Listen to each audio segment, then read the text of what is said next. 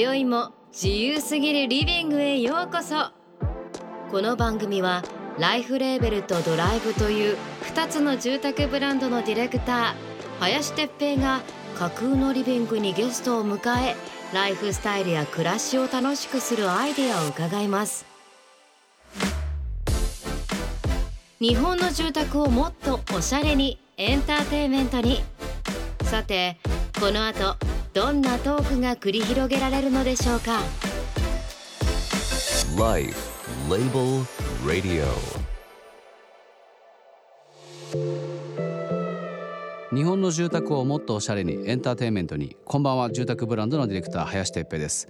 今夜はテクノロジーを使ってアーティストを支援する株式会社ユートニックの代表取締役さらに millennium parade のオーケストレーションや King Gnu や Vaundy 加藤ミリヤさんの楽曲に参加するなどバイオリニスト音楽プロデューサーアレンジャーとしても活躍されている常田俊太郎さんがご登場です。えー何よりもイケメンなんですけども音楽の道を一旦外れた後に東京大学に入るなどとてつもない経歴を持つ常田さん。この常田さんのバックボーンを今日は紐解いていきたいなと思っております。Life Label Radio. This program is brought to you by Life Label and Delive.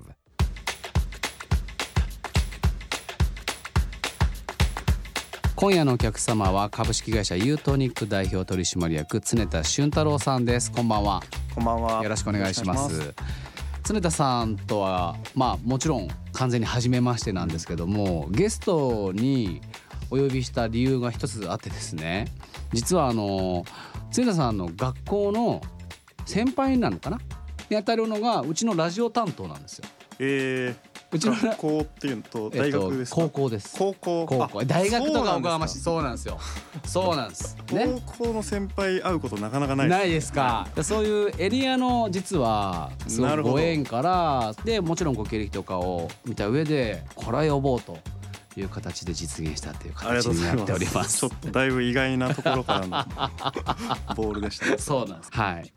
で会社経営とミュージシャンそれぞれの分野でご活躍されてる常田俊太郎さんなんですけども、まあその環境ですよね。お父様がジャズピアニストなんですかね。まあそうですねあのただ本業はエンジニアというか、まあ、研究職をやりながらどはい。まあピアノもよく弾いてましたね。はいはいはい。お母様が今度？はクラシック。はいそうですね。ピアノ。はい。なのでピアノが置いてある部屋をなんかみんなで取り合うみたいな感じ。で。はい。じゃあもうちっちゃい頃からみんな基本的にはピアノを触ってるような。まあピアノ習ったことはないと思うんですけど、はいはいまあ置いてあったんで、はいはいで楽譜とかもめちゃくちゃいっぱいあるんですよ、はいのでまあ必然的にこう弾いたり触ったりはするんです。するみたいな感じですねなるほど。でまあ2歳年下に、はいえー今キングヌーの常田さんがいらっしゃるという形なんですけども、バイオリンを習い始めたきっかけ？いやもう完全に親の。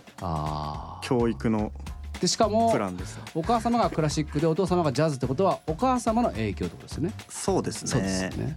まあ厳密に言うと1週間ぐらい母親にピアノ習ってたらしいんですけど覚えてないんですけど、はいなるほど。なんか親子でやるともうすぐ喧嘩になっちゃってなんか子供できないじゃないですかすぐには。で親的にはもうこんなに私できるのになんでこの子はこんなできないのみたいな感じで なんか毎日のように多分喧嘩になって。違う楽器の方がいいねってなって、は近所になんか教えてる先生がいたので、い。はい。あじゃあもうもうもはや自分たちとは関係のないというか、もう気づ私いたらなるほどなるほど。気づいたらやってましたね。はいでまあもちろんそのいろんなコンクール大会に出てたと思うんですけどもそのクラシックから入るっていう人が周りにいないので、はいはいはい。それがこんなファンキーな感じっていうこともなんかこうどういう紆余曲折があった時にクラシックから入ってって。ね、そういう風になっていくのが大体こう王道ってやっぱりバンドマン目指してみんなはその UK かアメリカかロックを聴いててみたいなそうですね。感じでギターを始めるみたいなのがあるんですけど、クラシックをやってて多分弟さんとかもそうだと思うんですけど今の世代のミュージシャンの方々って結構そういう方多いと思うんですけどなんかすごい混ざり合ってるというかそうですね。クロスオーバーしてる感じそうですね。なんかクラシック学んでて、はい。それこそあの芸大とかはい。音大とか出てポップスだったり、まあ、違うジャンルのうん。ところで活躍してる人ってもうここ10年とか20年かなり増えたと思う増えましたよね、はい。うん。何なんだろう。やっぱそういうふうなこうどんどんどんどん掛け合わせていくっていうのがやっぱり現代版のうん。音楽の考え方なのか、あとマインドも結構変わってきてるところはあるでしょうね。やっぱり、まあクラシック音楽をこう追求する面白さももちろんありながら、なんかそこで培ったものだったりこう受け継がれてるものを、まあすごくやっぱ断絶してるんですよね。そのポップスとかロックとかっていうフィールドと、そこをこうなんかこうもっと建設的に生かしていきたいみたいな、ま商業的にやろうそうですね。ただまあそれをなんか完全に迎合するというよりかははい。なんかそこでやってきたものの良さだったりとかエッセンスみたいなものはちゃんとこうまあ生かしながらやっていくみたいな余地ってまあまだまだあるそうですよね。なんかこの本当にさっき言った5年10年でなんかそういうミュージシャンの方々がどんどん新しい要はミュージシャンでありながらこうとかこれもしながらこうみたいな。うん。鶴田さんもそうだと思うんですけどなんかそういうふうにこう何足もわらじを履いて自分の表現をする方っていうのが本当増えたなと思うんで、そうですね。ねまあ音楽作るハードルもかなり下がりましたからね。差がそれはあれですか？その要は機械的な話ですか？まあそれもありますし今回あのねあの竜とそばかすの姫のご参加されてる映画の中でもあるんですけど携帯であの子がはいパッパッパッパ音楽を作っていくっていうやっぱあれがなんか最たる感じですよね。そうですね。もう今楽器とか弾けなくても音楽作れるてか楽器弾ける人って結構一部というか もはや、そうかもしれないですはい。ね。、パソコンあれば作れるみたいなうん感じなんで、そっか。はい、Life Label Radio. ライフレーベルレディオ株式会社ユートニック代表取締役常田俊太郎さんをお迎えしています、えー長年続けたバイオリンに高校で区切りをつけ大学は東大工学部へと。そうですね。まあやっぱクラシック音楽一筋でやっていくっていうところにちょっとなかなかビジョンを持てなかったっていうのが まあ結構ネガティブな要素は一個まああるかなとは思っていて、はい。まあそれも後々のこうクロスオーバーしていくところにもつながっていくんですけど、そうですね。まあ性格とかも多分あったんでしょうね。やっぱりすごくこう伝統を重んじるはい。領域ですし、まあもっとこう自由でいいじゃんって思うんですけどあのまあやっぱりこう勉強しないといけないことがすごく多かったり、まあその上で自分の表現を見つけていくかみたいなところがやっぱりこう相当なんていうのかな職人的というか、うん。まあそこ一回入り込むとまあなかなかまあそんな本当はそんなことないんですけど、当時の自分はやっぱりそこ入り込むと、うん。もっとなんか視野を広く持ってうん。いろんなこと挑戦したいなっていう方が大きくて、まあじゃあそうじゃないとこ行くんならまあ一番上行った方がいいんじゃないかっていうぐらいのもうめちゃめちゃあの 安易な。上すぎるでしょ。安易なやつっす。あの何のなんだろうこんな研究がしたいとかそういうんじゃないです。安易な安易なにしては上すぎますよねにそこから東大工学部へ、まあだから何やるにしても多分そのまあもちろんバイオリンのおかげなのかご両親のおかげなのかわからないんですけども突き詰めるっていうところにうんうん。すでにもう自分の癖がついてたんだろうなっていうふうに思うんですけどなんかその大学に入ってじゃあ東大に入りましょう。でしかも工学部を目指しましょうってなった時にその当時目指してたビジョンビジネスビジョンみたいなのあったんですか？いやそれはでもなくってなかったんだ。じゃあクラシック音楽じゃないねってなって、はい。とりあえずちょっと広くって思ったんですけど、じゃあそっちに行ったらなんか見つかると思ったんですけど、まあ全然そんなことはなくって、うん。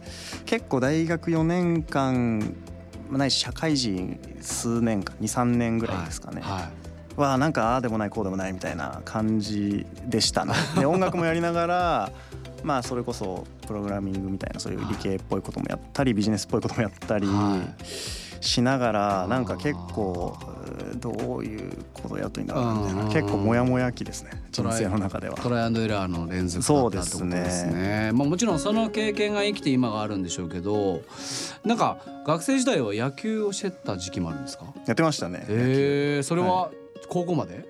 いや小中。小中。はい。へえで音楽もやって。でもちろんそのあの高校に入るならある程度の勉強もされてて。すごいな。で当時ポジションってどこだったんですか？キャッチャーですね。ええだいぶ意外がられるんですけい なぜ？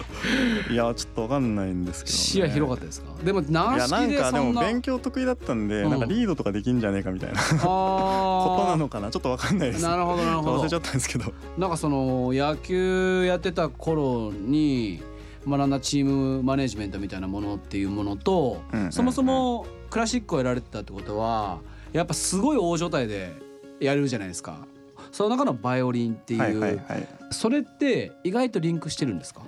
そうですね。でも高校まではソロってやってたんですよ。長野にそんなにいっぱいバイオリンやってる人多くないん、はいはい、まあはいい多くないってほどじゃないんですけど。はいなかなかそのオーケストラみたいな大所帯で演奏する機会って実は高校ぐらいまであんまなくって大学入ってからですねそういう組織っぽい音楽をやりだしたのは。なるほど、はい。そうなんだ。でまあもちろんそその時今今思い返せばなんですけどそのチームマネジメントみたいなものっていうのは今の会社経営とかその音楽のプロデュース業の方にすごく生きてる実感はありますか？そうですね。オーケストラの時の経験は結構生きてるかなっていうふうには思いますね。やっぱこれ大事ですよね、だから当時もちろんそのそ将来的なことを見据えて学ぼうなんて思ってないんだけども、やっぱ先人がこれやっといた方がいいとか、これ大事だよっていうことって必ず後で特にマネージャー目線とか経営者目線になってくるとやっぱ分かり出すことが多いですよね。そうですね。結構やっぱり人なんで言ってもその、はい。だから会社もそうだしオーケストラもそうだし、まあ、野球もそうだと思うんですけど、まあ、人がどう思うかとかどういうこう、気持ちで動くかとかって、うん。まあ、何事でも結構共通してる部分はあったりするんじゃないですかっていうのでなんかそういう時のこう立ち居振る舞いとかはい。なんかどういうコミュニケーションを取るかとかは、まあ、オーケストラの時も結構意識はしてた部分あったので。Life Label Radio. エンターテインメントは人生をもっと楽しむための装置、えー僕自身が今代表やっているライフレーベルというブランドドライブというブランドもあるんですけどもそちらの方ではやっぱりその住宅業界ってなかなか僕が住宅業界に入って思ったことって住宅ローンを組む時ってやっぱり皆さん結構苦しまれるんですよ。なぜかというと35年ローンを組まなきゃいけないって結構なプレッシャー。重荷っす重荷なんですよね。いろんな賛否いろいろあると思うんですけどそれでもお家を買おうって。うん。一戸建てを買ってこのファミリーの要は物語をもっと壮大に楽しんでいこうっていう形で買うと思うんですけどなんかこう楽しんでらっしゃる方ってそんなに多くないなっていう印象があって僕らのブランドっていうのは商品開発もそうなんですけどどちらかというと広告とかメディアの作り方が実はそのすごくストーリーテリングのエンターテインメント要素を大切にしているというかもっとこう楽しみながらああああいうお家でこういう人生歩みたいなって思ってもらいたいなと思ってその要素をすごく大切にしてるんですけど、今まあ今この現時点でいいんですけども常田俊太郎さんにとってエンターテインメントとはをちょっとお聞きしてもいいですか？そうですね。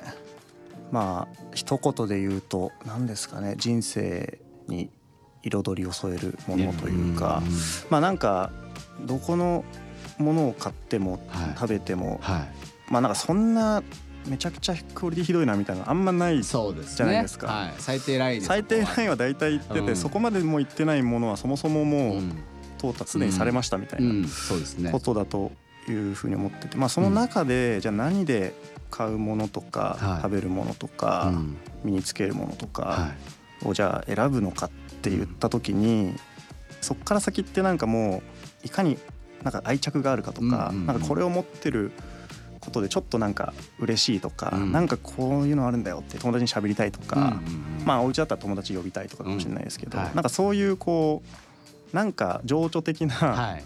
ものがすごく大事になってきてる。そうですね。やっぱ共感だったりとか人にこう自慢したいみたいはない。ところがすごそうくすごく大事ですよね。のでなんかこうエンタメっていうとじゃああのなんてそういう余暇を楽しむものみたいな、まあはい。娯楽みたいな感じなんですけど、うんうんありますもう必ずしもそれそれをやってる時以外の普通に暮らしてる時もうん。すごく大事になってきてるし、そうですね。んまあ、そういうところでこういろんなことが決まっていくようにどんどんなっていくんじゃないかなっていう気はしてるという意味で、はい、確かにありがとうございます。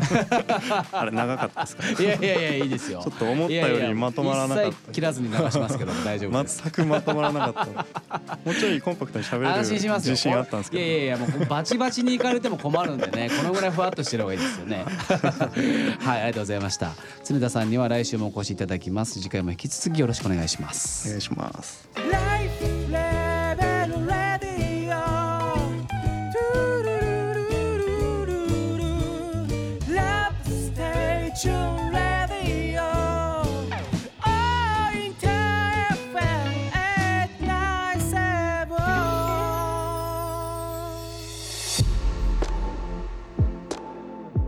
LIFE LABEL Radio。